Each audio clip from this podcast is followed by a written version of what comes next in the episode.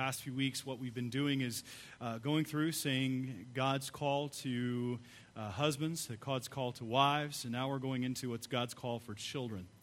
Um, it's a relevant topic just because we have children, and I mean, many of us have children or we are children, and some have wondered, and we've come from several different cultures, on how long do we honor our parents? What does it mean to honor your parents?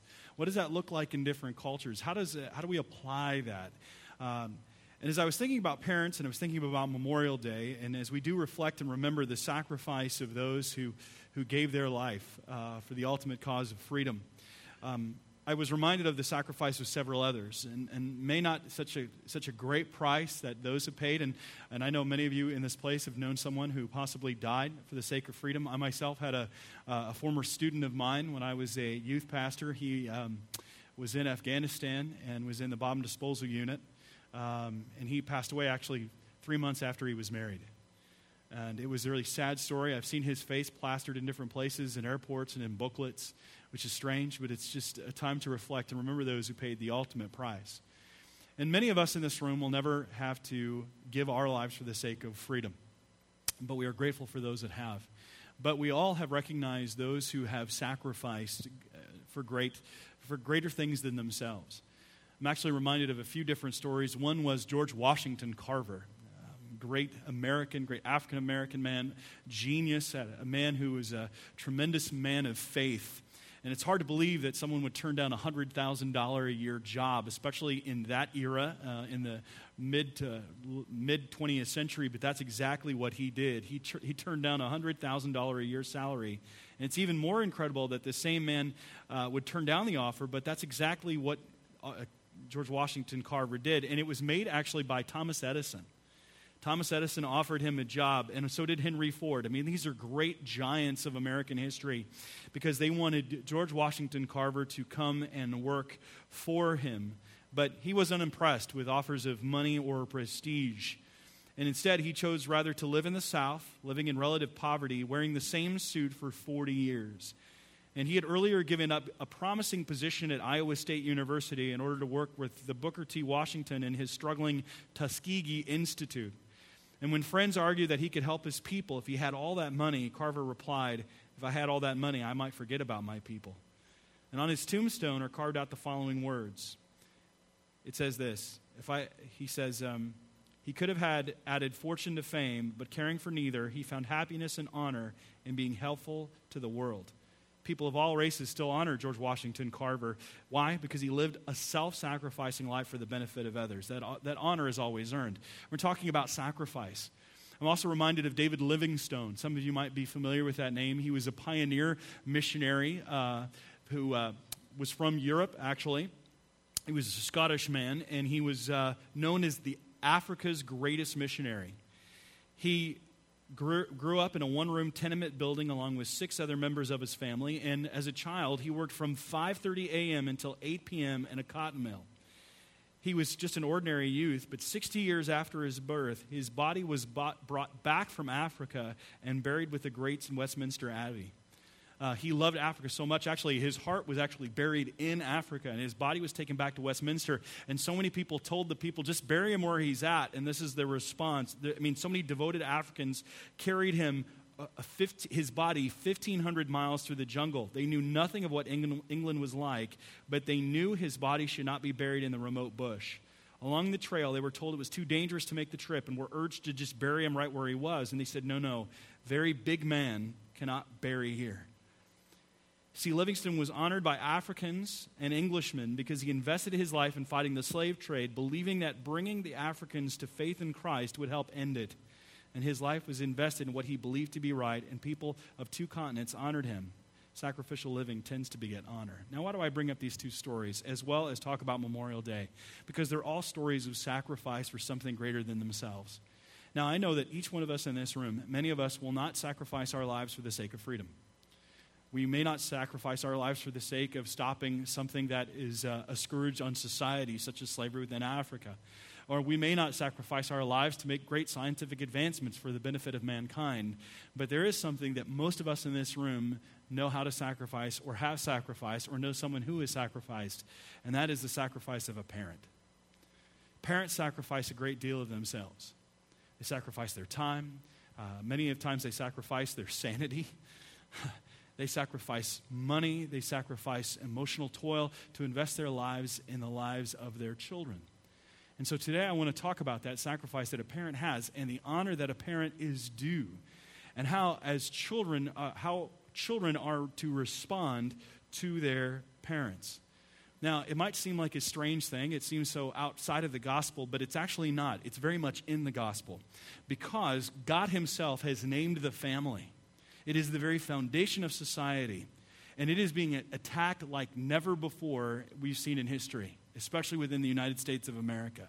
The very foundations of family, the, fa- the family is fraying. I mean, we want to even change and call it modern family and have different definitions of family. And we see the families really, really messed up. But it, as the family goes, as society goes, it's very, very true. And God has spoken a great deal about family, and He actually lays out commands within His words how children are to behave to their parents, not just to behave and get them to obey so that they don't cause trouble, so that it might be a greater picture of an explanation of the gospel of Jesus Christ. See, Paul is writing to the church at Ephesus and they are trying to figure out how to behave in modern society. And he goes through and he gives different explanations. And he says, This is how a Christian household, those who are lived under the authority of Christ, are to behave and interact. This is the way that you can show people who Jesus is how you conduct yourself. See, oftentimes I've heard so many Christians just want to give praise to God, they want to praise, they want to experience God, but yet their faith doesn't translate into their everyday lives. And I, I see time and time again through the, the Word of God that there is no separation that your faith vertically needs to be played out on the horizontal plane, and there is no place greater where that faith is played out than in the family. Between the husband and wife relationship, and then into the children, and then into how we are as employees. And it permeates every thread of our being, no matter where we live or where we find ourselves.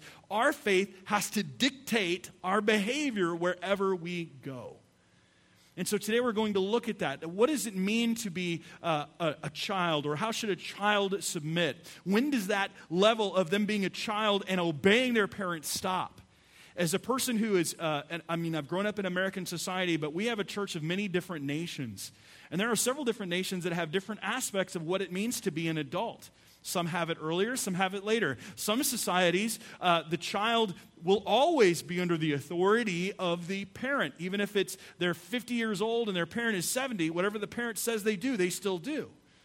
And we see this with, specifically within certain Asian societies, some African societies, but all over the place. And we are a culture and a, I mean, a country, a culture, and a church of many different nations with many different beliefs about this. But no matter where we come from, no matter what our background is, the Word of God, though affirms some things in our culture, it challenges other things.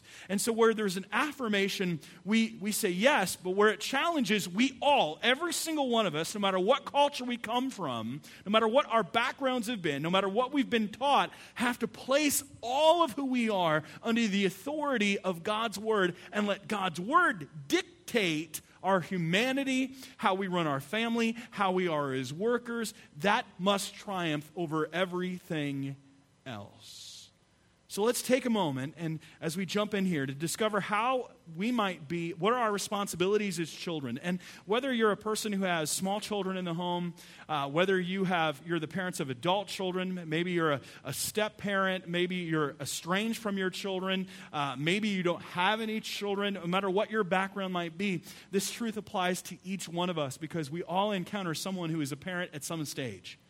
So, whether you're, uh, you're a grown adult or you're a grandparent or even a great grandparent, you should still interact and see because I'm not just going to talk about what the sp- responsibilities of children are, I'm also going to talk about what the responsibility of the parents and, in many ways, what grandparents are as we go through this together.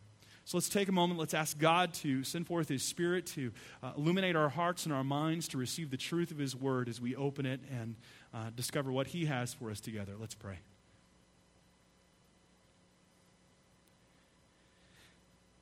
Heavenly Father, we uh, once again come into your presence and are reminded that you are God and we are not. That no matter what goes on in our world, no matter what definitions people vie for or what confusion there is, we know that your word acts as a clarifying truth to our hearts. That we might accurately see, behold, and apply the truths within your word, though it might be difficult to receive. We ask that you give us the power, the conviction, and the courage uh, to apply these truths to our lives, to receive what it is that you have for us today. So, Lord, speak to us for the glory, honor, and praise of your name. In Jesus' name we pray. Amen. So let's jump right into our text first off. We are in, again, Ephesians chapter 6, and Paul is writing this, as I mentioned before, uh, to the church at Ephesus so that they might know how to follow Christ in the homes. And we had already seen it. Actually, the thought had begun in the latter part of chapter 5. Now, uh, I hope everyone here knows, if not, I'm going to let you know, that the page numbers and the chapter numbers are not part of Holy Writ. Meaning that the Apostle Paul did not write down chapter 6, verse 1. He didn't do that. He was writing a letter to a people. These numbers were added later in the 1500s as a means of understanding and memorizing the Word of God more accurately. So, um, so he starts off, Paul actually had developed this thought with uh, wives. He had spoken about wives. But even before that, and I want us to look into verse 15 of chapter 5, because this thought that he is talking about is really uh, elaborated or uh, the germination of it is in the first or the latter part of chapter 5. He says, Look carefully then how you walk, not as unwise. I'm in verse 15 of chapter 5, uh, but as wise making the best use of the time because the days are evil. Therefore, do not be foolish, but understand what the will of the Lord is. And do not get drunk with wine, for that is debauchery. Uh, but be filled with the Spirit, addressing one another in psalms and hymns and spiritual songs, singing and making melody to the Lord with all your heart, giving thanks always and for everything to God the Father in the name of our Lord Jesus Christ, submitting to one another out of reverence for Christ. Then he goes into what is known, popularly known as the household codes. And so he says here, wives, submit to your own husbands. He goes in and he describes then. He's saying here, live, um, and, and, just kind of uh, summarizing the latter part of church, verse 5, or excuse me, the latter part of chapter 5, he says, This is how you are to live at the end of time before society. The days are evil, live wisely, and this is what a spirit filled life looks like in the midst of society and in the everyday interactions that you have. Wives, this is how it looks like for you. Husbands, this is how it looks like for you. Children, this is how it looks like for you. And then it mentions slaves. Now, some people say, well, the Bible condones slavery. That's not it at all. What Paul is doing is he is writing to a society. Now, slavery was massive at that time. Uh, some believe that actually one third of the entire Roman Empire was in slavery.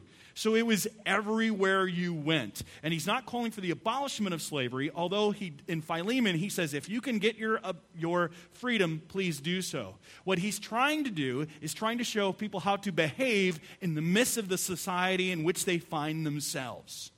So he's saying, slaves, this is how you are to behave because they were often in these households, and these households would come to follow Christ, and they're learning what it means. And he's saying, if you want to live before the outside world and li- win people to Jesus, this is how you are to behave. This is how you are to behave husbands. This is how you behave wives. This is how you are to behave children and as slaves. Uh, we might say workers today. But today we're going to really focus on what it means to be uh, children and how we are to live as children.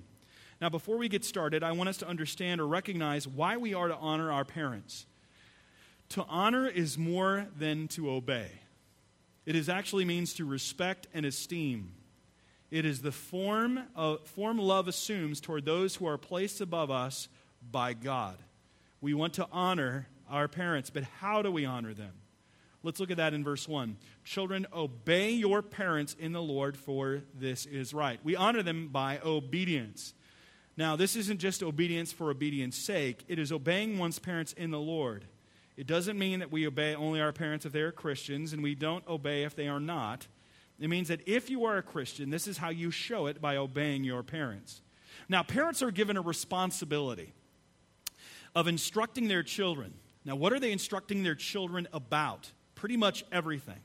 And if I were to break it down, I would actually look at the book of Luke, chapter 2, as it, it's uh, talking about Jesus when he was growing up. And there are four areas that we can see of Jesus' life of where he grew and where he needed to grow. Remember, he's the incarnate Christ. He came to identify with us in our humanity. And as he was a child and he was growing up, he increased in wisdom and in stature, in favor with God and with man. So there are four areas that we see here uh, in Luke chapter 2. He grew as a little child, he grew in wisdom and stature, which means he grew mentally and he grew physically. He grew in favor with God and man, meaning he grew spiritually and he grew socially. And as parents, our job is to help our children grow in all four ways. That's what we're to do. Help them understand how the world works. We help them grow mentally, how to understand, how to process. It's actually been said that when a, when a child is growing up, when they're in that uh, up to about zero to age six, or even seven or eight, you are their, your, your child's hero, even maybe up to the age of 10. They, you are the hero of the world. You know everything, you are everything to them. But around 10 to about um, 21, things change. Especially when you get into 14, 15, 16, suddenly you know nothing. You know nothing at all, and they, could, they think you're such a loser. You don't understand how the world works. Uh, you can't keep up with what's going on in popular culture. And then, usually, they, when they get married around that period of time, then suddenly you're a genius again because you understand loans and mortgages and insurance and, and how to get a job and interviews and all these different things. And we're to help them navigate the world. Part of being a parent is preparing them for adulthood. That's what we're to do, is prepare them for adulthood when, so that they leave the house. Now, I often wonder if the reason that some children are not leaving is because we've not accurately or adequately prepared them to live within society. Uh, and we're seeing that. We're calling it the boomerang generation that you're seeing, that you throw them out and they keep coming back. Uh, you see that going on a lot. But we are to train our children mentally and also physically, especially when they're young. We feed them, we teach them how to eat properly and how they are to take care of their bodies. We're to help them also to interact socially. And they're watching you all the time. And you might not think that you're actually teaching them, but you are by example. How you interact with your coworkers or your neighbors, what you say about people in traffic what you do and how you interact, they're picking that up each and every day. And we're also, and this is most important, is to teach them how to grow spiritually. That's actually why God created the family. When God created man and he created woman, what was the one God seeking in creating this pair to come together? He was create it was for godly offspring as we've seen in the book of Deuteronomy, chapter 6, after God gives the rallying cry for Israel, which is known as the great Shema, that you shall love the Lord your God with all of your heart, with all of your soul, with all of your mind, and all of your strength. What's the second thing that God says? I mean, we're to love our neighbor as ourselves, yes, but He says, and you shall teach them. That's the next thing He goes into. He says, You shall teach this to your children. Your job as a parent is to help teach and lead your children spiritually so that they might know who God is through His Word and apply that truth to life. Now, I'm not saying you browbeat them with the Word of God, but it begins by you yourself cultivating a relationship with God that if you yourself don't have a relationship with God, then your children aren't going to have a relationship with God. Children lead, I mean, learn by example. They're modeling. They're constantly pretending and looking at you and trying to figure that out, especially when they are quite young. But we are called to teach them. And unfortunately, in our society today, we're letting Netflix and YouTube do it more than we are doing it ourselves. We're letting the school system do it. We're letting uh, society do it, the media do it. And there is really a war against the family. As a matter of fact, some secular educators, even back in 1979, felt that their jobs were to help uh, free children from the effect of their parents to emancipate them in society so that they would not have any type of religious training at all or any type of uh, family influence that it would be society that would, in essence, raise the child. And you've seen this go on in pretty disastrous results, and it's played out in very horrendous ways. John MacArthur said that you only have to be, you don't have to be a PhD to figure out how to control children who aren't trained this way. And that's what we have today. We have a whole world of psychologists and sociologists and psychiatrists trying to figure out how to get control of a generation of children who are out of control because they've not been raised according to the principles of Scripture. We have a whole generation of disobedient children in our nation who are proud, self centered, and indulgent to their own drives and lusts. They're taught to be the center of their own universe. They've not been told no. Some experts have written about it to the point where they say, please, I mean, there are even jobs, and maybe you might even be in the job where you're actually trained in how to interact with millennials because they're different than any other generation because they're very, very selfish in how they go about different things. Now, not all. And there are some great millennials that are going to make great contributions to society, and some parents have done great jobs with their children. But I'm looking at it as a societal issue. And it's not just millennials. I mean, we're seeing the breakdown and the, the very devaluation of the family going on all around us as the attacks continue. And it's our job to raise and train our children. And it's the children's job to obey the parents and honor them. Now, what does it mean to honor them? author, uh, Christian author Gary Chapman, he writes that honor is the expression of respect or esteem.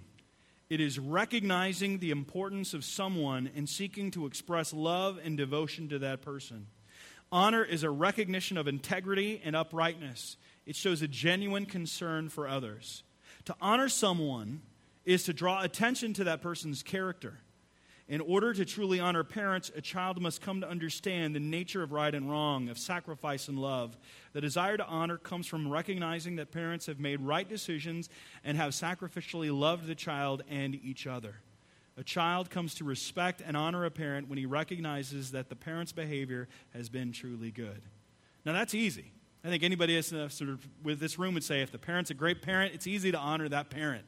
But what if the parent's not been? And I know there's many in this room. You had bad parents, or perhaps you were a bad parent. How do you honor that parent? How do you honor that parent who just seemed to be in your face all the time, who wasn't even there, who was passed out drunk on the, on the couch and had just spent all the entire family's money and there was no food to eat? How do you honor that parent?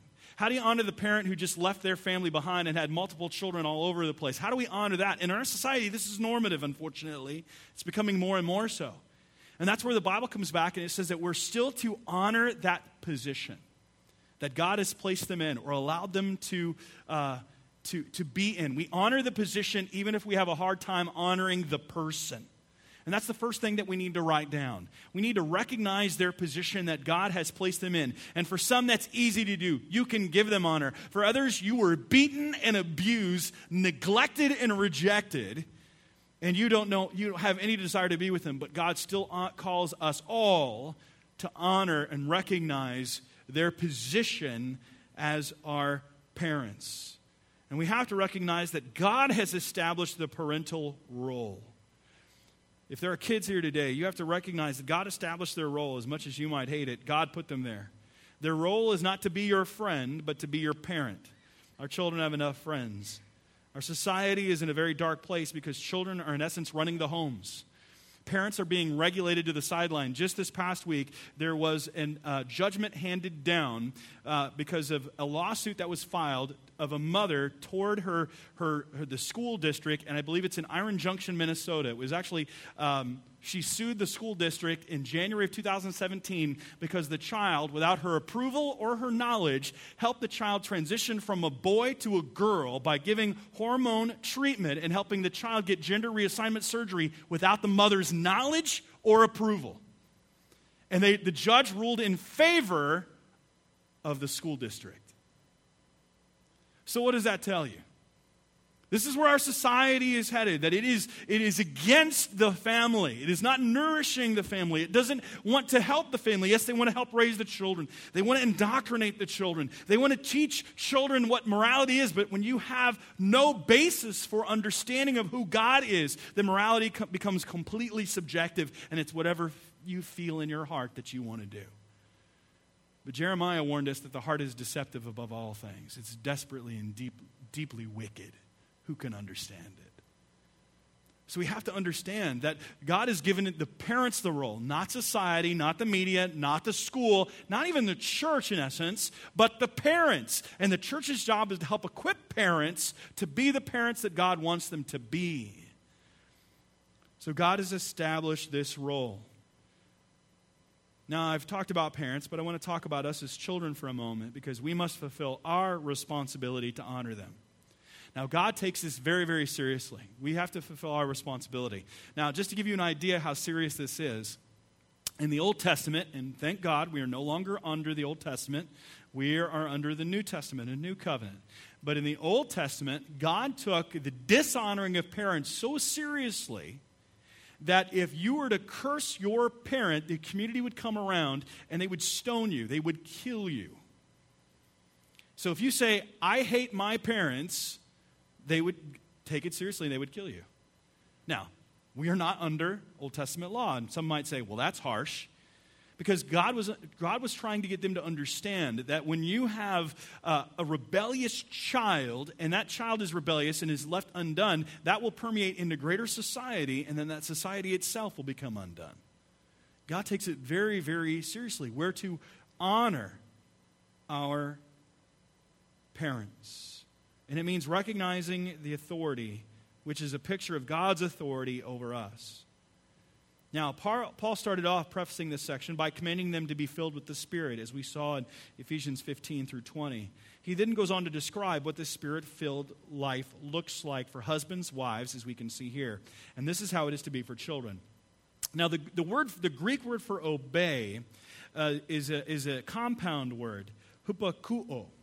And what it means here, it's the first part of the word is uh, hupo or hypo and means under. And the second part is akuo, which means to hear. It means to listen to those you are under. It is acting under the authority of the one speaking. Or, in other words, really listening to the one giving the charge or order and suggests attentively listening and responding to them properly. And it's to parents that we are to obey. Now, the Greek word for children here is interesting. It's just a general word, tekna, and it, it's a general word for offspring. And it doesn't give a definitive age whereby we obey or not obey. It just says obey. Some scholars believe that children should be obedient for their entire life to their parents, uh, but I'm not quite sure that this is in view here. And I've seen this within different societies, especially when I was in India. I was interacting with a young woman, and I, uh, she was married with a child. And I said to her, How did you come to faith in Jesus? She said, My father believed, so the entire family believed. Not an understanding of personal faith, but it was the understanding that if this, this parent did it, everyone in the family was allowed to. Now it's a different society, very collective, while in, in our society, we are very individual and how we go about things. It's different. Very, uh, they understand more things corporately, and we actually see biblical precedents for that, by the way, in the book of Acts. So we have to understand how this authority affects and what it looks like. What does it mean then to be a child? When does that stop? When does our responsibility to our parents stop, or does it? Now, my, my uh, I, after studying this passage, really breaking this down and looking through a few different passages, I believe that the children that he's speaking of are children that are young enough to still be flexible, to learn, and are still living in the home. And I believe that, that, that God calls obedience for children in Colossians chapter 3, which also has a household code, in Ephesians chapter 5. And in both instances, when he says obey, the word that's used in the understanding of that passage is these are children that are still in the home. Remember, Paul is calling for a, a, household and how it interacted with one another. But to go outside of that and get married meant that you were establishing another household. Now, it is true that, especially within ancient Israel, that sometimes a household would have multiple generations in it. But there seems to be something that's different that's going on here. There seems to be a progression where Paul is rooting the responsibility of children's obedience in their childhood. Now, when does childhood end? That's the question that we have in our society today. Uh, when I was young, I mean, uh, when my parents were young, my parents got married at, at, at it was a normal age at, at, their time. My father was 19 and my mother was 18 years old. This is in the late 19 uh, or the early 1960s, and that was pretty normal time. But we've seen that time change and shift now. I, know when I was 18 years old, I thought I was going out and moving on my own. But I've seen a lot of my peers and, and the generations come behind me. That stays later and later and later. People now are in their 20s, late 20s, and 30s, sometimes even 40s, and still living at home. Uh, and that's not necessarily a bad thing per se, because again, in the ancient world, you had multiple generations that were there, but it depends on how that plays out. If one is just living off of the benevolence of the other, then that's a problem. If that's a problem. Now, uh, we have to understand the role and responsibility um, that our parents have and our responsibility as in children. Now, what does this childhood end? Again, it's difficult, especially when one compares culture to culture. In several cultures, the child maintains obedience to the parents for the entire lifetime of the parent. In case of girls, it would be until the daughter was married, and then her primary duty was to her husband. Again, this is in the ancient world within Judaism. In our culture, we say an adult is legally someone who is 18 years old, but with prolonged adolescence, it goes much further. Most scholars believe that childhood obedience ends as soon as they are old enough to know what is right and wrong and can live on their own. So if the child is still living in the home, they should be obedient. Now, I believe that we're to obey our parents when we are young, but obedience stops when we have our own household. However, we are always to honor.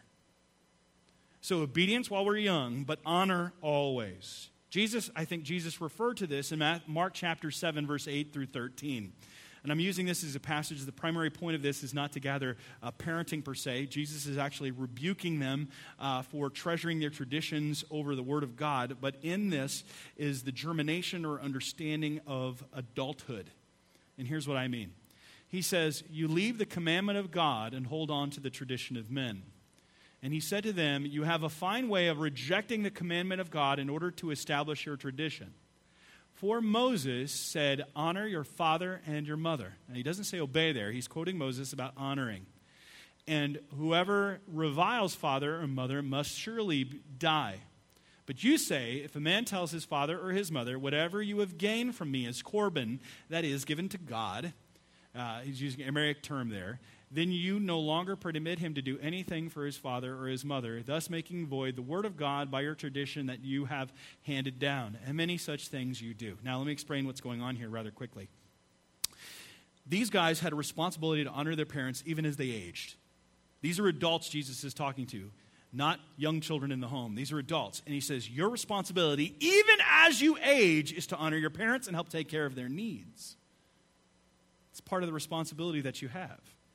He says, You're not doing that. You're saying that you're going to give that gift to God rather than your parents. You're actually nullifying what God says. You're making the Word of God ineffective because you've elevated your tradition over the commandments of men. But notice he says honor, he doesn't say obey. He's saying honor your parents. Now, the context may not warrant that. He's not addressing children per se. Uh, I mean, especially small children. He's addressing adult children, and he's talking about honoring. So, the only two instances that we see God calling uh, in the New Testament, God calling children to obey their parents, is in Colossians 3 and Ephesians chapter 5. And both those instances seem to point to when children are younger. So, obedience always, but, uh, I mean, obedience for the time when we're young, and honor always. And this other passage is Ephesians chapter 3, verse 9 through 20, or 19 through 21. Husbands, love your wives and do not be harsh with them. Children, obey your parents in everything, for this pleases the Lord. And fathers, do not provoke your children lest they become discouraged. Again, the idea is the children are under the influence of the parent and they are still growing and maturing. We obey until we're out of the home, but we honor forever. Now, children, are you honoring your parents by obedience? Adult children, are you still honoring your parents? Do you thank them for what they've done for you? Do you recognize their position even if you may not respect their person? And for the sacrifice, do you have you recognized them for the sacrifices they've made? Do you listen to their counsel? Do you obey them, especially if you're younger children? Are you honest with them about what you've been doing, younger kids, or where you have been or what you've done? How do we honor them as adults? One way is by taking care of their needs as they age. It may mean helping them out with various things, or communicating with them, talking to them, visiting them. It may mean helping them navigate the waters of insurance, wills, estates, uh, funeral planning, and the like. But we need to make sure that we're honoring them. Now, children, especially children in the home, we need to understand that there is a great motivation to why we do this. Let's look at the second part of verse 1 into verse 2. For this is right honor your father and mother. This is the first commandment with a promise that it may go well with you and that you may live long in the land. It's a bonus commandment. It gives you a bonus. Follow it, God gives you bonus. And we have to remember God's promise that if we obey and we honor our parents in this regard, then we will, um, we will be blessed. That's the third point that you need to, actually, second point you need to write down. We have to remember God's promise. Now, what is this promise? Uh, that it may go well with you and that you may live long in the land. Paul is quoting from the Old Testament a promise that was aimed at the nation of Israel as they were going into the promised land. But he's reappropriating it for the New Testament church and this new group of believers. Now, we are Gentiles, not recipients of the promised land promises. Yet Paul is reappropriating them for us in our day and era. And what does that mean? It's a promise that God will bless us. It's a, com- a promise that if we do what he asks, especially in regards to our parents, that we will bless, he will bless us. Part of that blessing is completely supernatural, with God making a pathway for you, uh, or God, God um, helping sustain you in pretty amazing ways, such as we see in Deuteronomy chapter 29, verse 5, when God is speaking to the nation and he says, I've led you 40 years in the wilderness. Your clothes have not worn out on you, and your sandals have not worn off your feet. Meaning that you've walked around 40 years and you don't have to get new shoes. Why? Because God sustained it. This is how He supernaturally upheld you. It may not seem like a big deal to you, but these are small ways that God will bless. And we see this brought out again in Deuteronomy chapter 8, verse 7 through 10. For the Lord your God is bringing you into a good land, a land of brooks of water, of, of fountains and springs, flowing out in the valleys and hills a land of wheat and barley, of vines and fig trees and pomegranates, a land of olive trees and honey, a land in which you will eat bread without scarcity, in which you will lack nothing. A land whose stones are iron, and out of whose hills you can dig copper, and you shall eat and be full, and you shall bless the Lord your God for the good land he has given you. God has done good to them. So he's blessed them, and he will bless us. It may not be with prosperity. It might be, I mean, it could be that way. It could be with good health. It could be with good favor with other people. It could have a good reputation. It could take many different, uh, have many different outcomes. So he would bless them, and he would also cause them to be bountiful. He'll cause us to be bountiful if we obey and honor our parents. And here, let me give you an idea of that. It's what he says. You may live long in the land. You will have bounty. You will be able to have to be sustained. And Proverbs talks about this in verse chapter 3 verse 5 through 10. Trust in the Lord with all your heart and do not lean on your own understanding. In all your ways acknowledge him and he will make your path straight. Be not wise in your own eyes. Fear the Lord and turn away from evil. It will be healing to your flesh and refreshment to your bones. Honor the Lord with your wealth and with the first fruits of all your produce. Then your barns will be, barns will be filled with plenty and your vats will be bursting with wine. Meaning that God will bless and make you bountiful. And that's just one way. Honoring parents is one way by which we will be blessed and made bountiful. God will make sure of it. It doesn't always mean financially. Sometimes it may mean in good health or reputation, good relationships, favor with others, but it reveals itself in several different ways. But let's go back to our text. The thought of verse 4 is connected to verses 1 through 3. And I'm sorry if I'm going through this rather quickly, but we're short on time. Fathers, do not provoke your children to anger, but bring them up in the discipline and instruction of the Lord. Now, it's interesting. Uh, when you look at the New Testament, you want to look and analyze by paragraph. Okay? Paragraphs convey different thoughts. And so if there's a, several sentences, that several, those sentences are to support that main thought that's in that paragraph. And here, the fathers do not provoke or exasperate, in the New International Version, is actually supporting this understanding of what's going on with the children, because the children are to be obedient. And knowing that, Paul is saying that there is a prescription here for fathers and parents. And we have to rely on God's prescription. So it's not just for the children, but it's for the parents as well. Now, Paul addresses fathers, and while it can mean parents, Paul is more turning his attention to fathers because they had legal control of their children and were responsible for their instruction from about age seven until they were considered adults. And in the ancient world, girls did not normally receive formal education, but were taught household duties. It is significant that Paul wrote children instead of boys. Girls were valued less in ancient society, but in the scripture, they're, they're um, raised up and valued and given a greater dignity. Paul didn't accept the limitation of society. And in the ancient world, fathers had absolute control and were sometimes harsh.